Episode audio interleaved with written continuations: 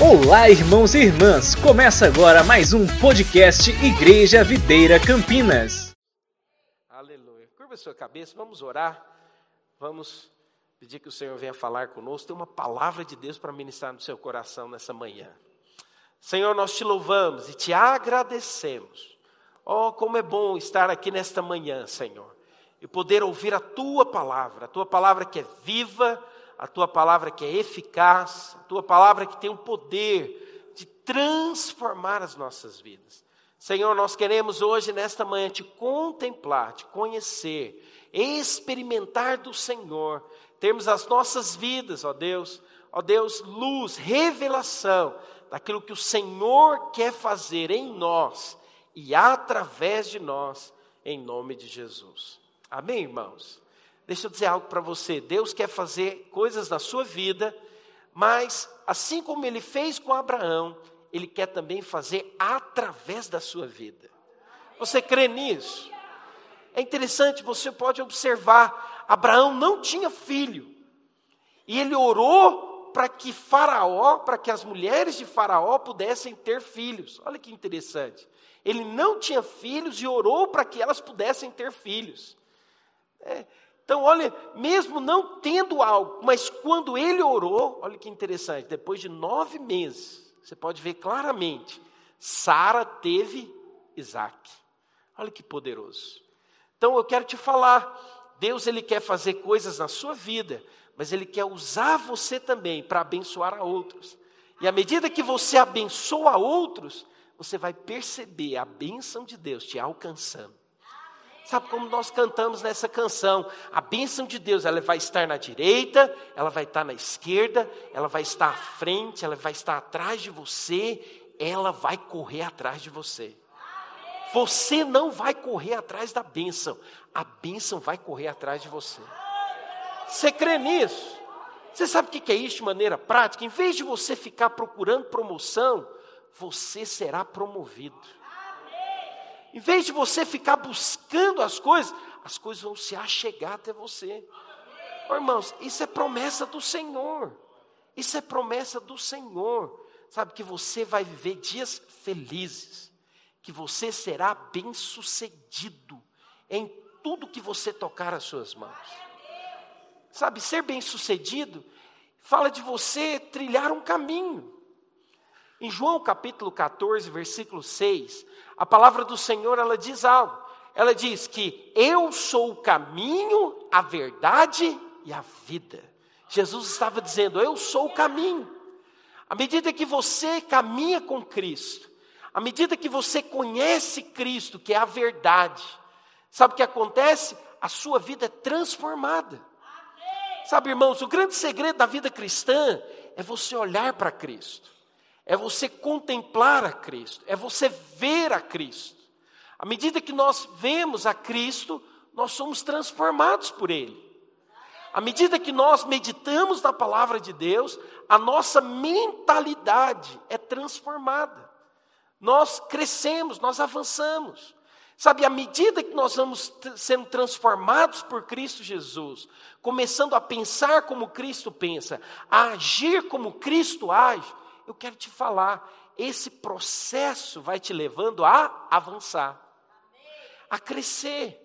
É isso que é importante. A transformação não é o que acontece assim, né, abruptamente. Não, a transformação é um processo. E como que eu sou transformado?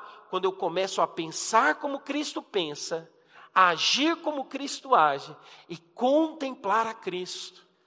1 Coríntios capítulo 3, versículo 18, né, também fala disso, que nós somos transformados por contemplar. Então, quando você vem ao culto, quando você está na cela, e quando você adora o Senhor, você está contemplando o Senhor. E sabe o que acontece? Você é, começa a se portar, você começa a ser como Ele é. Por quê? Porque à medida que nós nos contemplamos o Senhor, nós somos transformados por Ele. Sabe, é fato. Você se torna aquilo pelo qual você contempla, você adora. Quanto mais você adora o Senhor, mais você é transformado por Ele, mais você começa a se tornar a imagem de Cristo Jesus. Sabe, hoje eu fiz um PowerPoint, né? Não tenho muito costume de usar o PowerPoint, mas o Gabriel Macari tem me influenciado. Falou, pastor, o PowerPoint é legal, né, Macari? Hoje eu não coloquei tanta imagem, mas eu fiz um PowerPoint, porque hoje eu quero de maneira prática te falar dez princípios. Dez princípios. Eu sei que é muita coisa, né? Não é o meu habitual falar de dez princípios.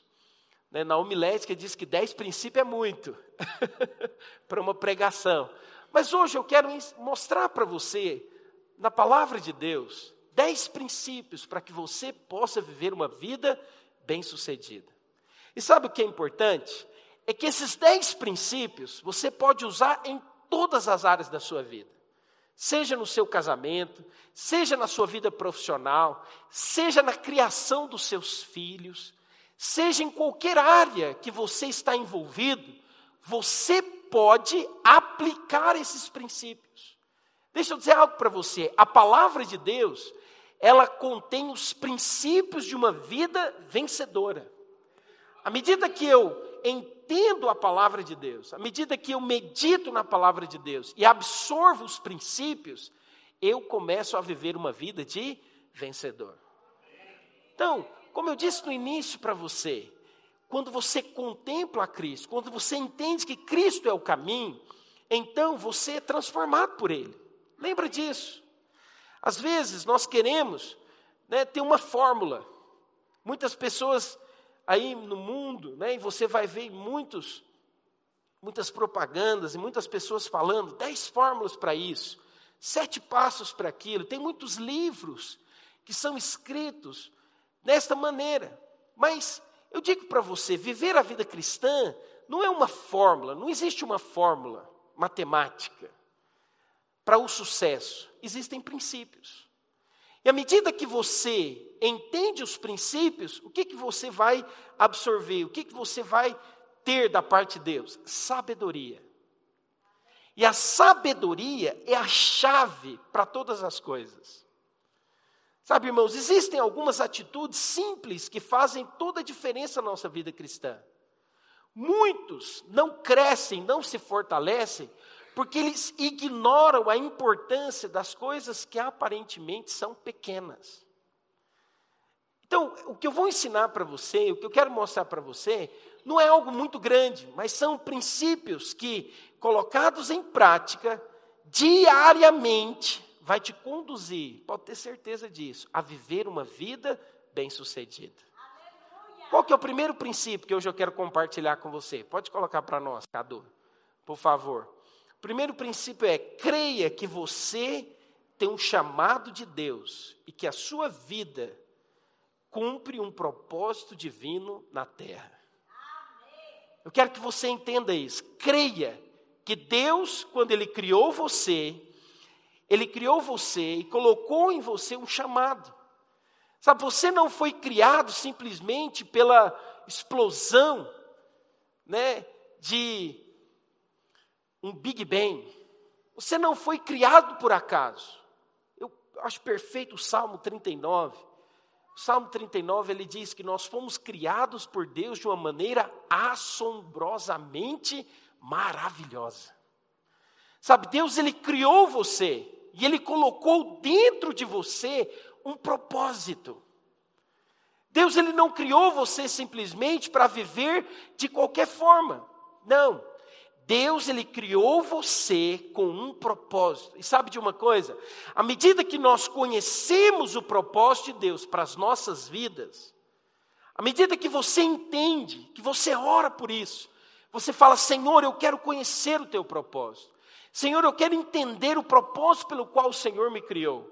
À medida que você vai tendo luz, revelação, clareza pelo propósito pelo qual Deus criou você, e você cumpre esse propósito, sabe o que vai acontecer na sua vida? Você vai alcançar realização. Você vai encontrar na sua vida satisfação. Como que eu posso traduzir para você o que é a satisfação? É aquela alegria, aquele bem-estar, de você poder dizer: Eu estou fazendo algo pelo qual o Senhor me chamou para fazer. Quando eu digo isso para você, eu não estou dizendo que todos aqui vão ser pastores. Não estou falando isso.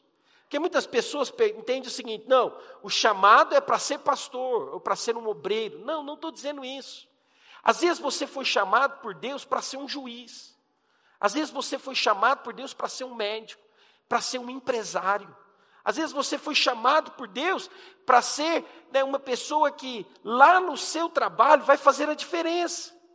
Aonde você está inserido é aquele lugar que às vezes Deus te colocou. Se não é um local, você precisa orar. Fala, Senhor, eu quero cumprir o propósito do Senhor na minha vida. Eu vou te contar da minha vida, da minha experiência. Eu, né, quando jovem, aos 18 anos, prestei vestibular para agronomia. Acho que eu já falei isso aqui para os irmãos.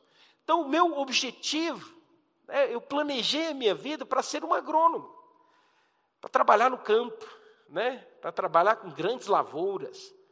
E durante um período eu me estudei, eu me formei para isso, comecei a trabalhar nisso, mas não era aquilo pelo qual o Senhor me chamou. E um dia eu fui orar. Você sabe, né? A gente vai orar para conhecer o propósito de Deus. E o Senhor mudou completamente. E eu posso dizer algo para os irmãos? Hoje eu faço aquilo que. Né, hoje eu sou pastor não porque alguém me obrigou, mas porque eu entendi que o Senhor havia me chamado, Ele tinha um chamado na minha vida. E sabe o que é melhor, irmãos? Hoje eu faço com prazer, com alegria. Não estou falando isso aqui para os irmãos porque eu quero ter só a, né, o seu, seu favor. Não é isso. Eu faço com prazer. Quando eu vou meditar na palavra, quando eu quero pregar algo, eu falo, Senhor, que as pessoas entendam, que as pessoas tenham luz, revelação.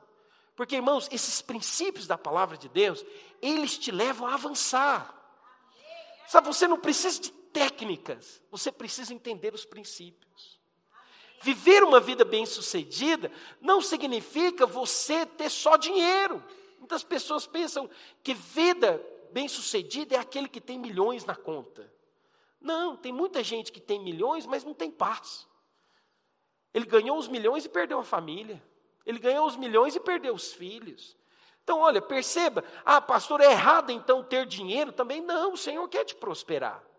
Eu quero te falar, é propósito de Deus que você viva bem, é que você viva, sabe, tendo para você e tendo para emprestar a outros. Não é da vontade do Senhor que ninguém passe necessidade. Sabe, existe uma teologia também que diz o seguinte: não, a teologia da pobreza. Né? Nessa vida nós não precisamos ter nada, porque nós temos que ajuntar coisas nos céus. Sim, eu concordo. Mas é muito bom você ter um bom carro, é não é verdade?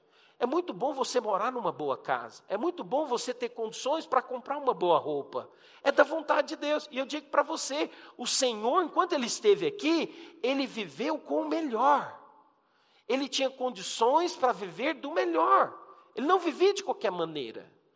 Eu quero dizer algo para você, mas isso não pode ter o seu coração. Não é isso que é o sinal de que alguém é bem sucedido. Você é bem sucedido, deixa eu dizer uma coisa, quando você cumpre o propósito de Deus para a sua vida. Pergunta para a pessoa que está do seu lado, qual que é o propósito de Deus para a sua vida? Não precisa responder, só pergunta. você precisa entender. Quando você cumpre o propósito de Deus para a sua vida, deixa eu dizer algo para você, vai haver no seu coração satisfação. Sabe, irmãos, há muitos anos atrás. Isso eu estou falando para os irmãos, a data de 1900, 1907. Duas senhoras, duas senhoras participavam de uma igreja pequena, no interior de um estado, ali nos Estados Unidos. E elas começaram a orar pelo pastor delas. Eles estavam numa igreja tradicional. E elas oravam, Senhor, que o nosso pastor seja cheio do Espírito. Que o nosso pastor seja cheio, que ele possa ser revestido do teu Espírito. E elas oraram por anos a respeito disso. E o Senhor encheu um homem chamado Mude. E Mude, depois que ele foi cheio, que ele teve nessa experiência de ser cheio do Espírito Santo, a unção de Deus transbordar sobre a vida dele, ele se tornou um dos maiores evangelistas que teve nos Estados Unidos. E olha que interessante, um dia, numa das suas cruzadas. Sabe quem se converteu na cruzada? Billy Graham. Quem já ouviu falar de Billy Graham? Billy Graham, ele foi um dos pregadores que mais falou do evangelho para milhões de pessoas. Milhões e milhões de pessoas participaram. Milhões e milhões de pessoas ouviram falar do amor de Deus através de Billy Graham. Olha que interessante, nós não sabemos a repercussão, o alcance do que pessoas que ouviram a pregação de Billy Graham se tornaram pastores. E quantos não foram salvos, não foram ganhos através da pregação desses pastores que se converteram na pregação de Billy Graham? Por que, que eu estou contando isso para você? Porque duas senhoras, lá no interior, elas estavam o que? Orando. E pela oração delas, muitas vidas foram alcançadas. Sabe, eu quero falar para você, às vezes você pode encontrar o propósito de Deus para a sua vida e você achar que é pequeno. Eu quero te falar uma coisa, não considere como pequeno. Às vezes você é professor, professora, e você está lá na sala de aula e você está falando do amor de Deus para aquelas crianças. Eu quero dizer, às vezes você nem imagina o alcance daquilo que Deus pode fazer através daquilo que você está ministrando na vida daquelas crianças. Sabe, às vezes você não percebe, você não vê, mas o Senhor, Ele quer que você cumpra o propósito dEle. Cumpra o propósito de Deus para a sua vida. Às vezes, como eu disse, o Senhor quer te levantar como empresário. Qual que é o propósito de Deus? Que você invista no reino. Às vezes você vai ser aquele que vai investir. Tem três maneiras de você fazer a obra de Deus: investindo, tem outra maneira de você ir pregando, e também tem outra maneira de orar. Sabe, irmãos, às vezes você vai ser aquele que vai ser levantado por Deus para orar. Às vezes você vai ser levantado por Deus para investir. Às vezes você vai ser levantado por Deus para ir, e o Senhor vai te levantar. Mas à medida que você cumpre o propósito de Deus, eu quero te falar, você vai encontrar satisfação e você vai ser bem-sucedido. Sabe por quê? Há uma unção de Deus sobre o propósito. Quando você entende o propósito de Deus, Deus ele derrama da unção dele, que te capacita. Lembre, unção é a capacitação sobrenatural de Deus para você realizar aquilo que é o propósito dele. Por isso nós precisamos conhecer o propósito de Deus para as nossas vidas. Sabe, irmãos, infelizmente tem muito pastor que não deveria ser pastor, ele deveria ser empresário. Ele deveria ser médico, deveria ser juiz, ele deveria exercer alguma outra função, engenheiro mas ele, por não entender o propósito de Deus, ele está fora. Por isso não há frutos, não cresce, não avança. Mas também há muitos engenheiros que deveriam ser pastor. e por não entender o propósito de Deus, estão vivendo à mercê da bênção do Senhor. Eu quero te falar uma coisa: há uma unção e há um poder de Deus que vai te capacitar a cumprir o propósito dele. Por isso, fala assim para a pessoa que está do seu lado: conheça o propósito de Deus para a sua vida. Amém? Segundo, tem que me adiantar aqui. Nossa, meu Deus do céu. Eu estou no primeiro. Segundo, vamos lá. Me ajuda aí, Estevão. Segundo, encare a oração como um alimento. Olha só. Que lhe dá força e energia espiritual. E não como lei. Sabe, irmãos, a oração, ela não deve ser lei nas nossas vidas. A oração é uma disciplina espiritual que você precisa entender. A oração é como alimento da parte de Deus. Muitas pessoas eles dizem o seguinte, pastor, não tem tempo para orar. Não, entenda, você não precisa orar duas horas por dia. Você não precisa né, ficar lá três horas orando. Sabe um momento muito bom que você pode usar para orar? É quando você entrar no carro, põe uma canção e você está indo para o trabalho, eu quero te falar, às vezes os 15 minutos que você fizer isso, vai fazer toda a diferença no seu dia. Mas entenda, você não precisa fazer uma reza, né? não haja como aquele que é, sabe, religioso, que faz uma reza, não é isso. A oração é falar com Deus. A oração é você apresentar diante de Deus os seus pedidos. A oração é você se relacionar com Deus. À medida que você se relaciona com Deus através da oração, sabe o que vai acontecer? Você vai adquirir força para avançar, para crescer. Por isso você precisa desenvolver o orar em todo o tempo. O que é esse orar em todo o tempo? Antes de você fazer qualquer coisa, antes de você tomar qualquer decisão, antes de você poder fazer, sabe, uma mudança, você precisa orar. Na sua vida conjugal também. Se você quer que o seu cônjuge seja mudado, não tente pela força. não tente pelas muitas palavras. Apresenta diante de Deus. Eu viro e mexo, eu apresento a Marcela diante de Deus. Eu falo, Senhor, ela é a tua filha. Dá uma martelada nela, Jesus. Muda.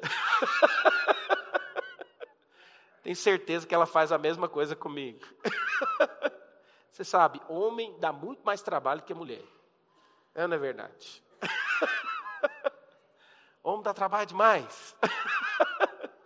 sabe, você quer mudar o seu cônjuge? Ora, apresenta diante de Deus. Às vezes nós achamos que é na força que vai mudar. Eu quero te falar, experimente orar. Fala, Senhor, ela é tua filha, ela está dando trabalho. Senhor, muda ela, transforma o coração, muda as conexões. Sabe, irmãos, quando você ora, você está dizendo o seguinte: Senhor, eu não quero que seja na minha força, mas é o que eu quero que seja através do teu poder. Sabe, irmãos, nós não temos o poder de mudar ninguém. Você quer que os seus filhos trilhem caminhos corretos? Ore por eles. Às vezes a gente quer, como pai, né, ficar dando dura. Às vezes a gente quer, como pai, eu falo, eu sou pai. Às vezes você acha assim, não, se eu der a dura, se eu falar, se eu for incisivo, vai funcionar. Irmãos, por um tempo funciona. Por um tempo, e muito curto. Mas quando você ora, sabe o que acontece? Deus muda. Eu lembro, irmãos, né, a gente juventude, você sabe como é que é, a gente quer namorar e tudo. E eu lembro que a gente queria se envolver nos relacionamentos e meu pai orava. Dava tudo errado. Eu falei, não é possível, está dando errado, meu pai está orando. A gente falava para meu pai, pai, para de orar, a menina é bonita. Pai. Ele falou, não, eu estou só orando. Sabe, você precisa orar. Quando você ora, Deus age, Deus faz. Mas é alimento espiritual. Entende? Você precisa orar, porque quando você ora, você está dizendo: Senhor, eu quero desenvolver um relacionamento com o Senhor. E entenda uma coisa: você não ora, e não é o fato de você orar simplesmente que é a garantia de que você vai receber. Não chegue diante de Deus como dizendo o seguinte: não, se eu gastar 15 minutos orando, o Senhor vai me dar isso. Não. Se achegue diante de Deus sem justiça própria, dizendo: Senhor, eu creio que pela tua graça, porque eu não mereço, o Senhor pode fazer na minha vida e pode fazer através de mim. Interessante, você pode perceber algo na palavra de Deus. Semana passada eu falei de Davi. Tem algo a respeito de Davi que é muito intrigante. Quando Davi, ele fala né, a respeito de Urias. O que, que Davi fez? Davi matou Urias para ficar com a mulher dele, Batseba. Olha que estranho tudo isso. E depois Naatã, o profeta, foi ter com Davi e falou para Davi: O Senhor mandou dizer que você tem tudo, eu te tirei de trás das malhadas, te coloquei como rei, te dei esposas. Davi tinha cinco esposas, ele era rei. E ele falou: Por que, que se você não me pedisse, olha que interessante, eu não te daria, por que, que você fez isso? Olha o que, que Deus estava, verdade, falando para Davi: Davi, se você me pedir, eu vou te dar. O que, que você quer? O que, que você deseja? Eu dou para você. Você não precisa fazer errado. Mas é interessante, você vê quando você lê os Salmos, né, Davi compôs mais da metade dos Salmos. Em nenhum deles Davi fala sobre sexo. E foi nessa área que Davi caiu. Por quê? Porque ele não apresentou diante de Deus uma dificuldade que ele tinha. Sabe, irmãos, o sexo é algo muito importante para Deus. Eu não sei se você sabe, mas o primeiro mandamento que o Senhor deu para o homem foi falar o quê? Faça sexo, multiplique. Então, às vezes você tem dificuldade ou tem problema nessa área, o que, que você tem que pedir? Senhor, me ensina. Senhor, o que, que eu preciso fazer? Senhor, de que maneira eu devo agir? quando você ora, o Senhor ensina você. Quando você ora, o Senhor te mostra como fazer. Sabe, irmãos, às vezes nós precisamos nos achegar diante de Deus e falar: Senhor, através da oração, eu quero aprender, eu não quero errar, eu não quero tropeçar. Tem muitas pessoas que eles aprendem como? Errando, né? Depois, com o erro dele, eles aprendem. Você não precisa errar. Você tem o Senhor Jesus. E através de um relacionamento com Ele, Ele vai compartilhar com você quais são os desígnios do coração dele para a sua vida. Sabe, o segundo segredo, o segundo princípio, é que você precisa encarar a oração como um alimento que lhe dá força espiritual. Quando você ora, você está sendo nutrido pelo Senhor. Irmãos, é tão poderoso isso. Quando você ora, você está dizendo: Senhor, eu quero receber nutrição espiritual para avançar. Eu não quero avançar a passos vagarosos, eu quero correr, eu quero experimentar daquilo que o Senhor tem para mim. Terceiro princípio, Leia a palavra de Deus com os olhos do coração. Olha que interessante. Você precisa aprender a ler a palavra de Deus. E o que eu quero falar, da mesma coisa que eu falei a respeito da oração. Você não precisa ler cinco capítulos da Bíblia todo dia. Começa lendo um capítulo. Eu já fiz o teste, um capítulo da Bíblia, se você começar pelo Novo Testamento, você vai gastar aproximadamente 5 a 10 minutos, no máximo. De 5 a 7 minutos para ler um capítulo. Mas eu quero te falar, isso vai fazer toda a diferença na sua vida. Deixa eu dizer uma coisa para você. Quando alguém diz, não, agora, hoje eu vou ler a Bíblia, ele pega né, e fala assim, lê um capítulo, lê um livro inteiro. Ele falou, não, hoje eu vou ler a Bíblia, né, eu vou pegar aqui e vou ler todo o livro de Romanos. Tem 14 capítulos. Ele falou, não, hoje né, eu vou, vou pegar e vou colocar em dias a leitura. Não tem o mesmo efeito de que se você lê um capítulo por dia. É impressionante. A constância, o fato de você ler um pouco a cada dia, sabe o que vai acontecendo com você? Você vai sendo mudado pelo Senhor. Você vai sendo transformado, porque a palavra de Deus, ela tem o poder de mudar as nossas vidas. O que, que a palavra de Deus ela faz? Ela nos traz luz. O que, que é ler com o coração? É ler envolvendo naquilo que você está lendo. Olha como, que é diferente. Você pode ler, o Senhor é o meu pastor e nada me faltará.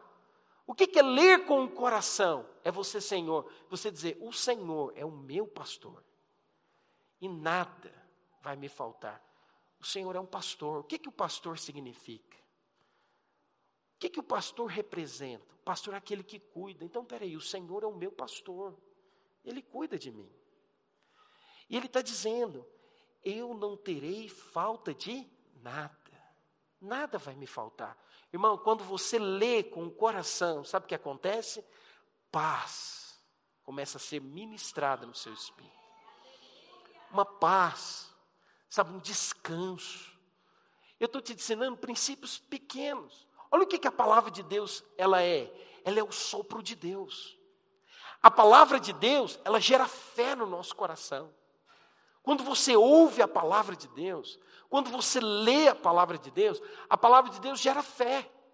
Sabe, irmãos, teve dias, sabe aqueles dias que você levanta, né? principalmente na segunda-feira, você levanta e fala, nó, segundona, né? Aí você pensa em tudo que você tem que fazer na semana. Meu Deus do céu. Você fala, como que vai ser? Eu quero te dar uma orientação. Para tudo. Leia a palavra e ore. Sabe o que vai acontecer? Você vai receber energia espiritual. E o Senhor vai te dar clareza do que fazer. E a sua semana vai ser uma semana produtiva. Produtiva. Irmãos, estou falando como experiência própria. Não é porque eu sou pastor, assim como você também. Eu preciso me alimentar de Deus. Leia com os olhos do coração, porque a palavra de Deus ela vai também te levar a ter cura física. Ela é alimento espiritual, ela é vitória sobre o pecado, ela é a arma contra o inimigo. Ela é a palavra que purifica, que santifica você. É a palavra que transforma a sua alma. É a palavra, ela é o espelho para a alma. Ou seja, a palavra de Deus é alimento para o nosso espírito. Você é um ser espiritual. E à medida que você se alimenta das coisas do Espírito, o que, que vai acontecer? Você vai estar nutrido, saudável. E quando as obras do inimigo vier, quando as intempéries do inimigo vier, quando as setas do inimigo vier, sabe o que, que vai acontecer? Você não vai fraquejar. Você não vai se abater. Por quê? Porque você está nutrido, você está saudável. Né, uma pessoa ela fica enferma, por quê?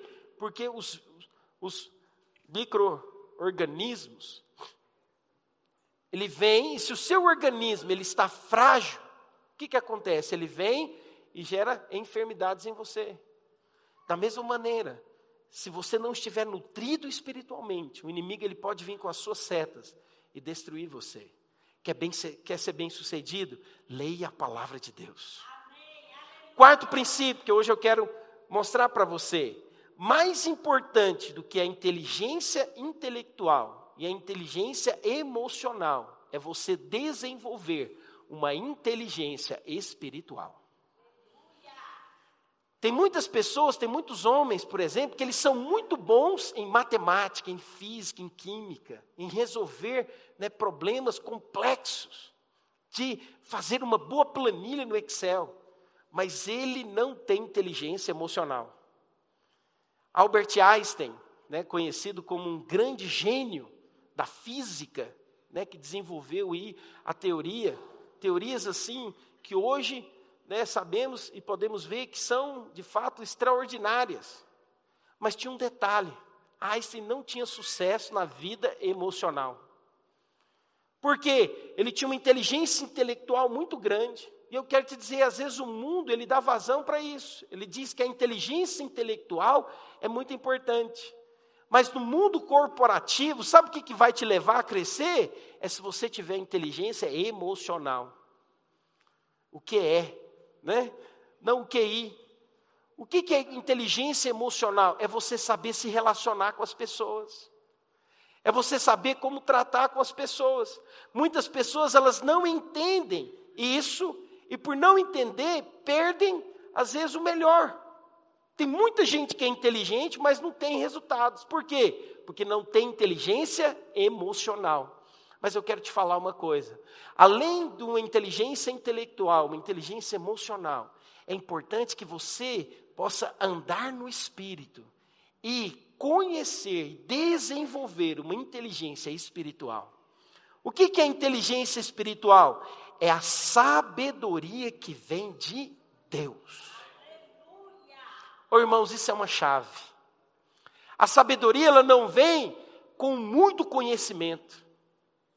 A sabedoria não vem por você entender bem de relacionamentos interpessoais. Não. A sabedoria ela vem quando você busca de Deus. Sabe o que é a sabedoria que vem de Deus? É você discernir aquilo que é do mundo, aquilo que são escolhas e aquilo que é do diabo.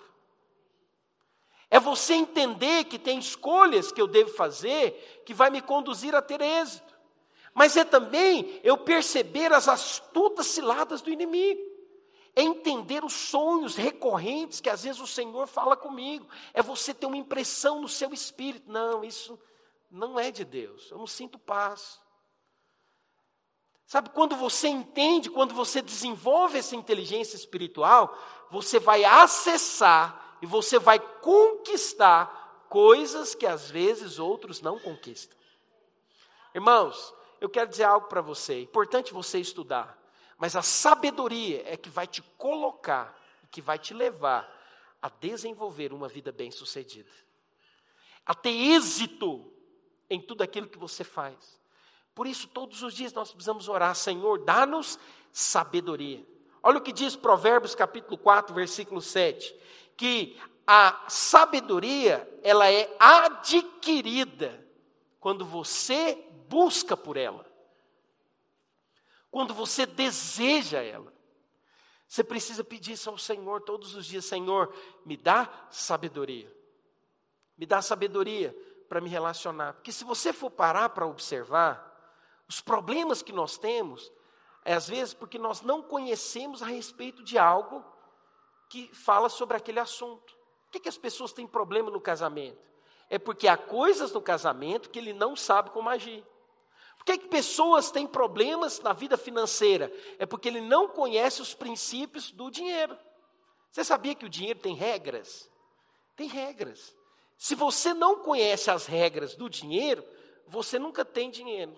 Você é alguém que vive somente um mês após o outro esperando o próximo salário. Você nunca tem sobra, você nunca tem reserva. Por quê? Porque há algo sobre dinheiro que você não conhece. Portanto, o que nós precisamos é ter sabedoria da parte de Deus, é saber segundo o Senhor. Quando nós conhecemos e sabemos segundo Cristo, você então começa a adquirir inteligência espiritual. Fala para a pessoa que está do seu lado, nesses dias, o Senhor dará a você sabedoria. Amém, irmãos? Sabedoria para discernir, isso é de Deus, isso não é de Deus. Cuidado, né? eu não posso avançar nisso, eu tenho que tomar cuidado com aquilo. Sabe, irmãos, preste atenção. Às vezes está tudo bem, às vezes as coisas estão indo tudo, né, tudo de uma maneira correta. Vem algo, vem uma circunstância, uma seta do inimigo para te paralisar, para te deixar triste, abatido. Você precisa ter o discernimento do Espírito. Isso é o diabo, está amarrado cai por terra, sai em nome de Jesus. Eu vou avançar, eu vou crescer, eu vou experimentar do melhor de Deus. Eu serei bem sucedido em tudo que eu colocar as minhas mãos. Quantos creem nisso? Diga amém. Você precisa saber. Quinto, quinto princípio. Creia sempre que todas as coisas cooperam para o meu bem. Diga assim comigo: todas as coisas vão cooperar para o meu bem. Sabe quem entende isso? É quem se sente amado por Deus. Quando você entende que você é amado por Deus, você entende que há uma conspiração celestial para que tudo aquilo que está acontecendo com você, no final, vai cooperar para o seu bem. Quantos creem nisso?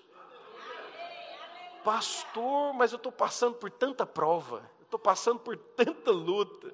Pastor, o negócio está difícil. Pastor, tem hora que eu não sei nem o que fazer. Deixa eu dizer uma coisa: quando você não sabe o que fazer, você precisa erguer as suas mãos e dizer: Eu sou amado de Deus.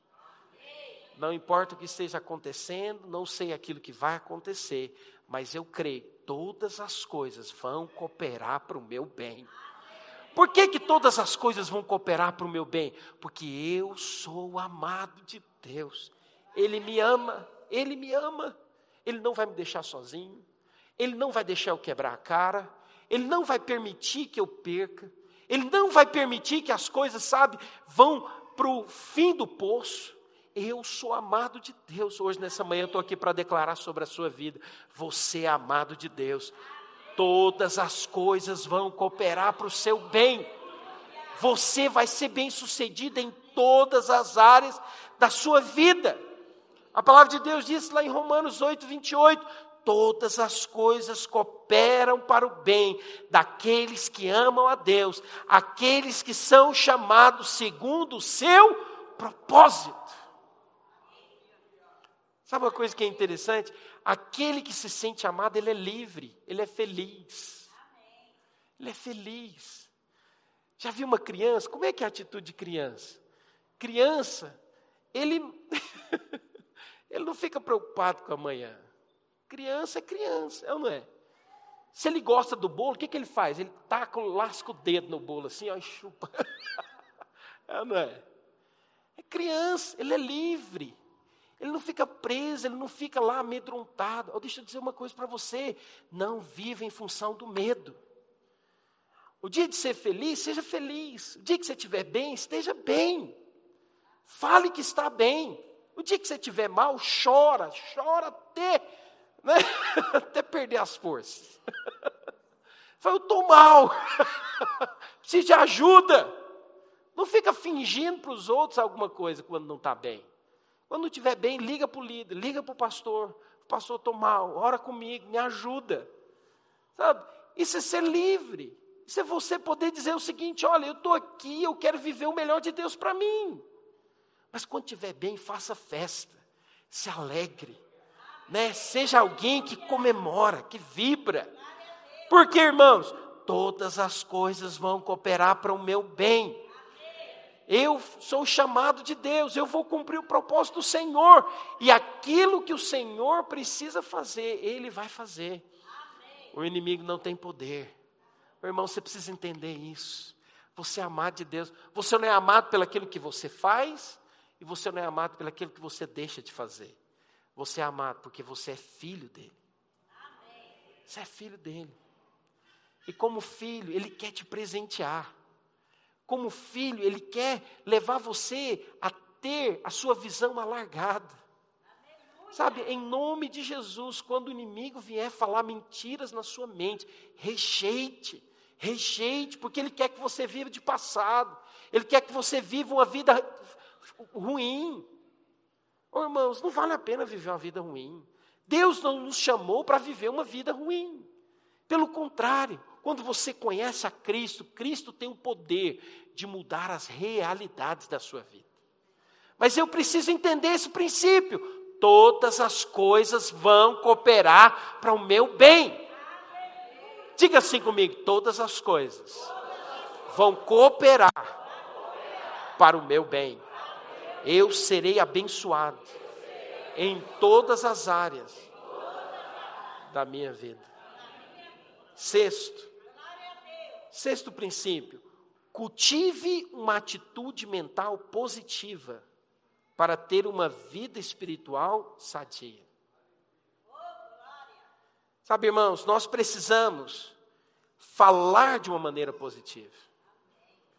Sabe, o ateu positivo é melhor do que o ateu negativo. ele vive melhor. Até aquele que não crê em Cristo, se ele tem uma atitude positiva, ele vive melhor do que aquele que tem uma atitude negativa. Quando se lembra uma hiena que falava, ó oh, céus, ó oh, vida. Aí você lembra que viu uma chuva, só chuvinha em cima dela. Por quê? Porque a fala dela era uma fala negativa. Tem gente que você vai conversar com ele. E aí, como é que tá? Ah, rapaz, está difícil, hein? Esse ano os economistas falam que é o pior ano. É o pior ano, pode ficar sabendo não vai crescer, não vai funcionar, até passar essa eleição aí, e, e dependendo de quem ganhar, vai ficar pior. Eu não é, não é isso que o mundo diz? Tem gente que você chega para ele e fala, é, o céu está claro, né? mas está vendo aquela nuvem lá? Vai chover, vai chover. ele só olha as piores notícias. Ele abre né, e ele conta as piores coisas. Não, você precisa ter uma atitude positiva. Eu não estou dizendo aqui para você ficar naquela neura, né? Não vai dar certo. Não, mas você precisa levantar de manhã e dizer: Eu sou amado de Deus. Esse é o dia que o Senhor fez e tudo vai ser bom. Eu vou trabalhar, eu vou fazer aquilo que deve ser feito. O Senhor vai à minha frente e eu verei portas abertas. Sabe, irmãos, há poder na sua fala. Há poder quando você fala. Você vai colher os frutos daquilo que você proclama. Por isso, né, principalmente você que é empresário, você precisa falar coisas boas todos os dias. Eu vou vender, vai crescer, vai avançar, vai romper. Sabe, você precisa dizer isso. Você precisa falar isso, você precisa declarar isso no mundo do espírito. Fale de uma maneira positiva. Sempre que você fala de uma maneira positiva e concorda com a palavra de Deus, a palavra de Deus começa a fazer parte das nossas vidas. Você precisa dizer, a palavra de Deus diz: em todas estas coisas eu sou mais do que vencedor. Então você precisa dizer: eu sou mais do que vencedor. Você precisa declarar, você precisa chamar à existência aquilo que não existe. Quando você chama a existência, você está dizendo: Eu quero isso. Olha a atitude de alguém que é negativo. Ele diz: Eu não vou conseguir isso, ou é muito distante. Agora, alguém que é positivo, diz o seguinte: Eu, pela fé, acesso essas verdades e declaro: Eu serei mais do que vencedor. Você precisa chamar a existência. Chamar a existência é você confessar a palavra de Deus. Quando você faz isso, você se torna bem-sucedido. A bênção de Deus, ela começa a te alcançar. Por quê? Porque você está confirmando aquilo que a palavra de Deus diz. Lembra disso? A sua palavra, falada de qualquer maneira, não tem poder, mas na sua boca, a palavra de Deus, quando você fala, quando você confessa, ela tem muito poder. Por isso, leia a palavra de Deus, confesse a palavra de Deus. Sétimo, creia que a generosidade é como um bumerangue espiritual. Quem conhece aqui o bumerangue?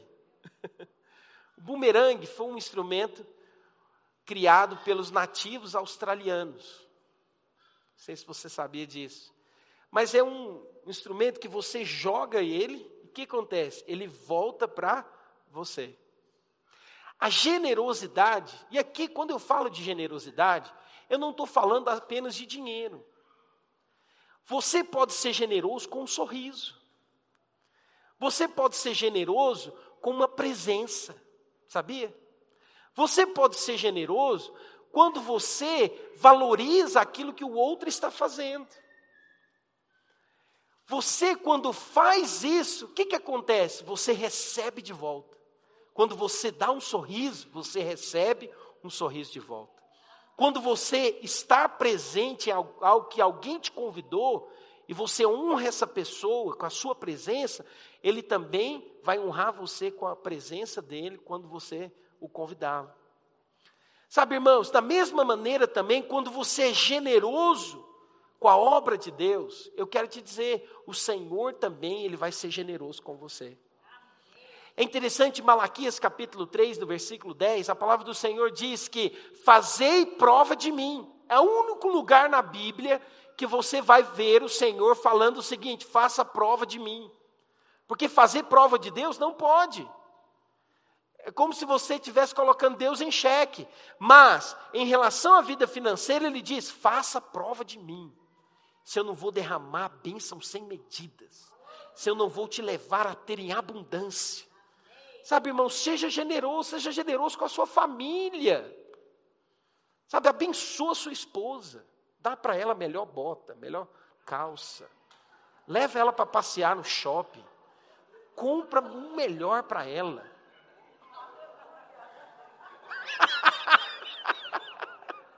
Só os homens digam amém. Ixi, foi um amém muito fraco. Foi um amém muito fraco. Eu quero te falar, isso pode te render bons frutos.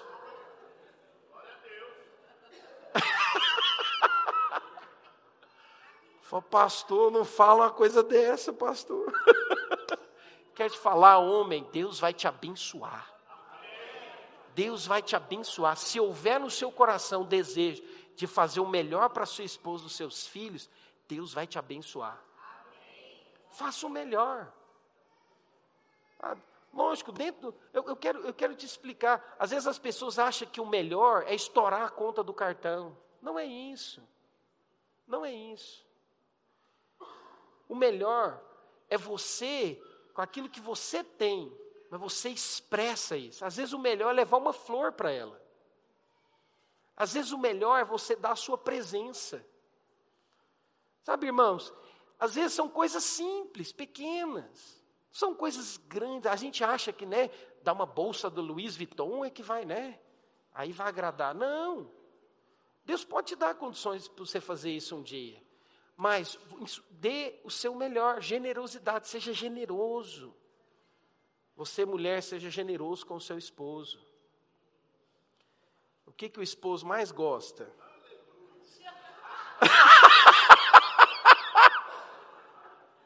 seja generoso, irmã.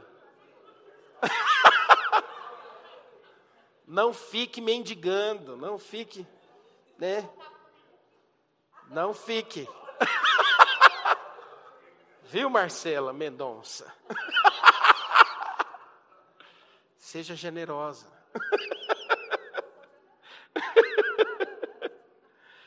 Você vai receber generosidade. Oitavo, oitavo princípio, né? Meu tempo já estourou. Quantos me dão aí? Mais cinco minutos, pelo menos. Amém? Os irmãos já aprenderam, né? 5, 10. Mas eu vou ser rápido aqui, eu quero só mesmo. O que é importante, eu quero que você absorva isso. Oitavo, o que diferencia o fazer do não fazer é apenas uma decisão seguida de um gesto simples. O que diferencia o fazer do não fazer é apenas uma decisão e um gesto simples. Preste atenção em algo. Se lá na empresa está sendo, né, falando de uma vaga nova, para que você possa ser promovido, e você sente paz no coração, vai lá e agarre essa vaga. Ah, mas eu vou ter que trabalhar mais, eu vou ter que me dedicar mais. Faça, o Senhor vai te capacitar. Se às vezes você está, né, diante de uma oportunidade, agarre aquela oportunidade, não perca a oportunidade. Não fique, às vezes, questionando ou falando, né, como que eu vou fazer, de que jeito que eu vou fazer. Não.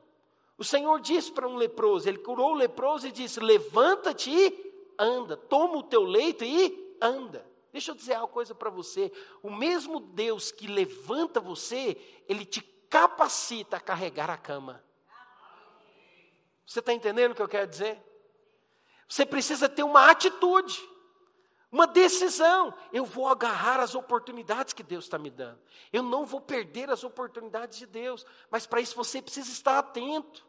É o Senhor que está abrindo a porta, é o Senhor que está fazendo. Eu vou agarrar aquela oportunidade, eu vou pegar, é meu, o Senhor me deu, eu creio, todas as coisas cooperam para o meu bem. O Senhor vai me capacitar, Ele vai me guiar.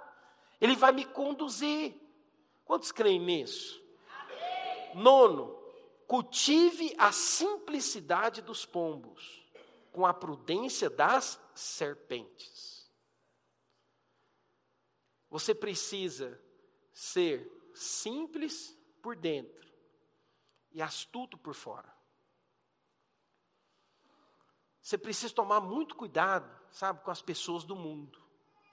Muito cuidado, fazer negócios com as pessoas do mundo. Cuidado em você se envolver nas coisas do mundo. Sabe, o mundo é muito sedutor. Eu fico preocupado com aquele que, é, que, sendo cristão, é muito amigo das coisas do mundo.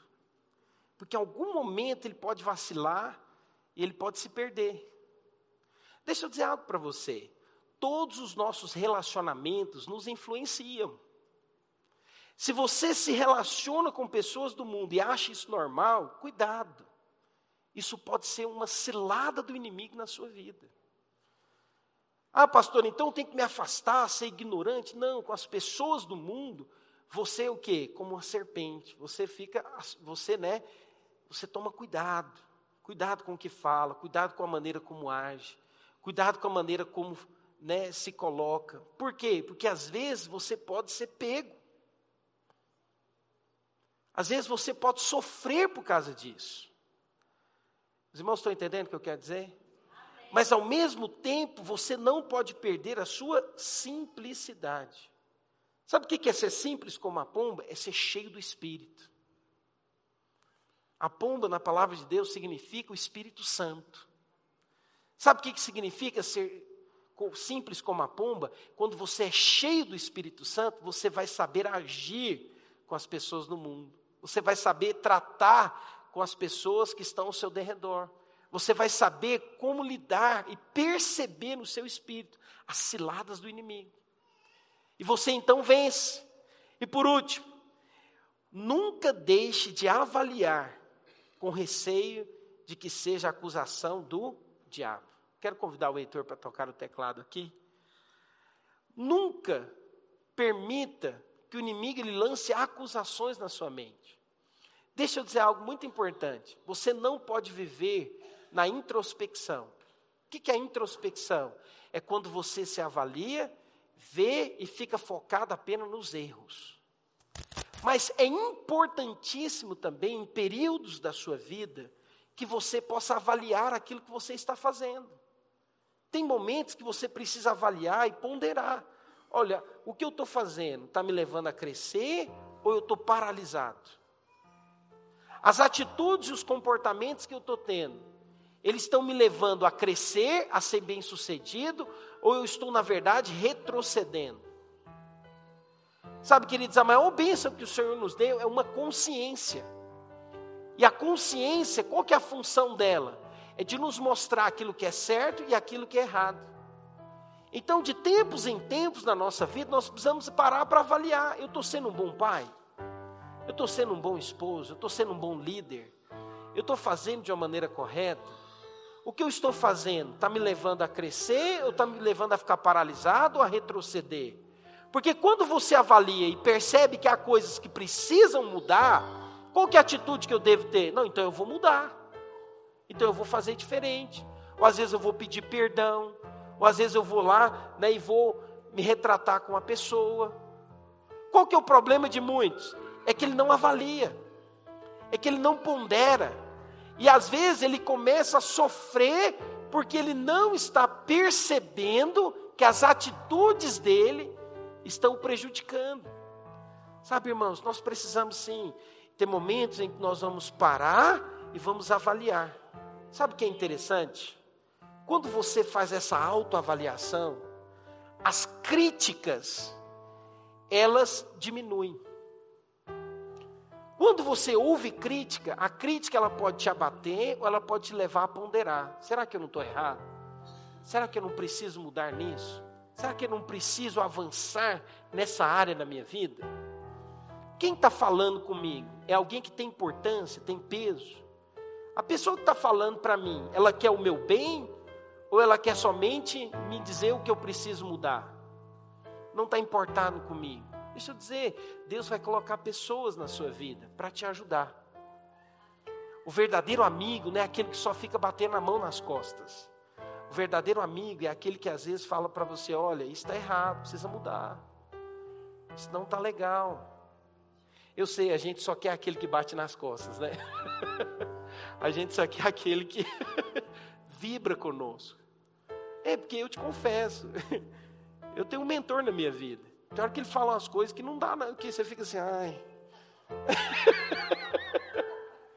Sabe aqueles negócios assim, ai, dá uns puxão de orelha, né? Mas se você é homem e mulher de Deus, não, ele está falando isso porque ele me ama. Porque ele quer que eu cresça, eu quero que eu avance. Eu vou avançar. Eu vou ser bem sucedido. Eu vou experimentar o melhor de Deus na minha vida. Eu não vou permitir que o inimigo fique colocando um bocado de minhoca na minha cabeça. Sai as minhocas do diabo, setas malignas do diabo. Eu vou ser bem sucedido. Por quê? Porque todas as coisas vão cooperar para o meu bem eu tenho a sabedoria de Deus, eu tenho a vida de Deus. O Senhor fala comigo, eu vou cumprir o propósito, eu vou cumprir o alvo, eu serei bem-sucedido em todas as áreas da minha vida. Portanto, todo o poder do inimigo caia por terra em nome de Jesus. Amém, irmãos? Quantos creem nisso? Quantos pegaram os dez princípios?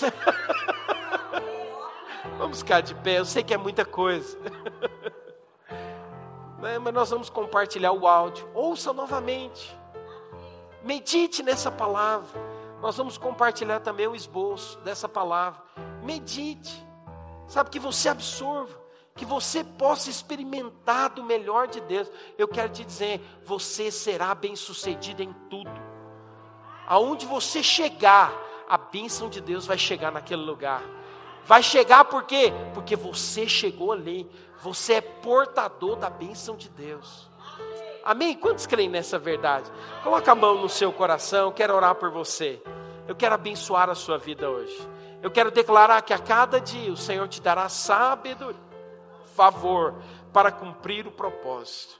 Sabe, o Senhor vai te guardar, vai te livrar de todo mal você será conduzido por caminhos de vitória. Você não vai correr atrás da bênção, a bênção vai correr atrás de você. E todos irão reconhecer que você é bendito do Senhor. Pai, nesta manhã eu quero orar pela vida dos meus irmãos. Quero declarar sobre eles graça, sabedoria, favor da parte de Deus Espírito Santo, dá eles o discernimento espiritual para perceber aquilo que é do diabo, aquilo que é do mundo. Senhor, guarda-os nas tuas mãos. Senhor, em tudo que eles colocarem, em tudo que eles fizerem, que seja o Senhor sobre eles. Espírito Santo de Deus, dá a eles, ó Deus, sabedoria e graça.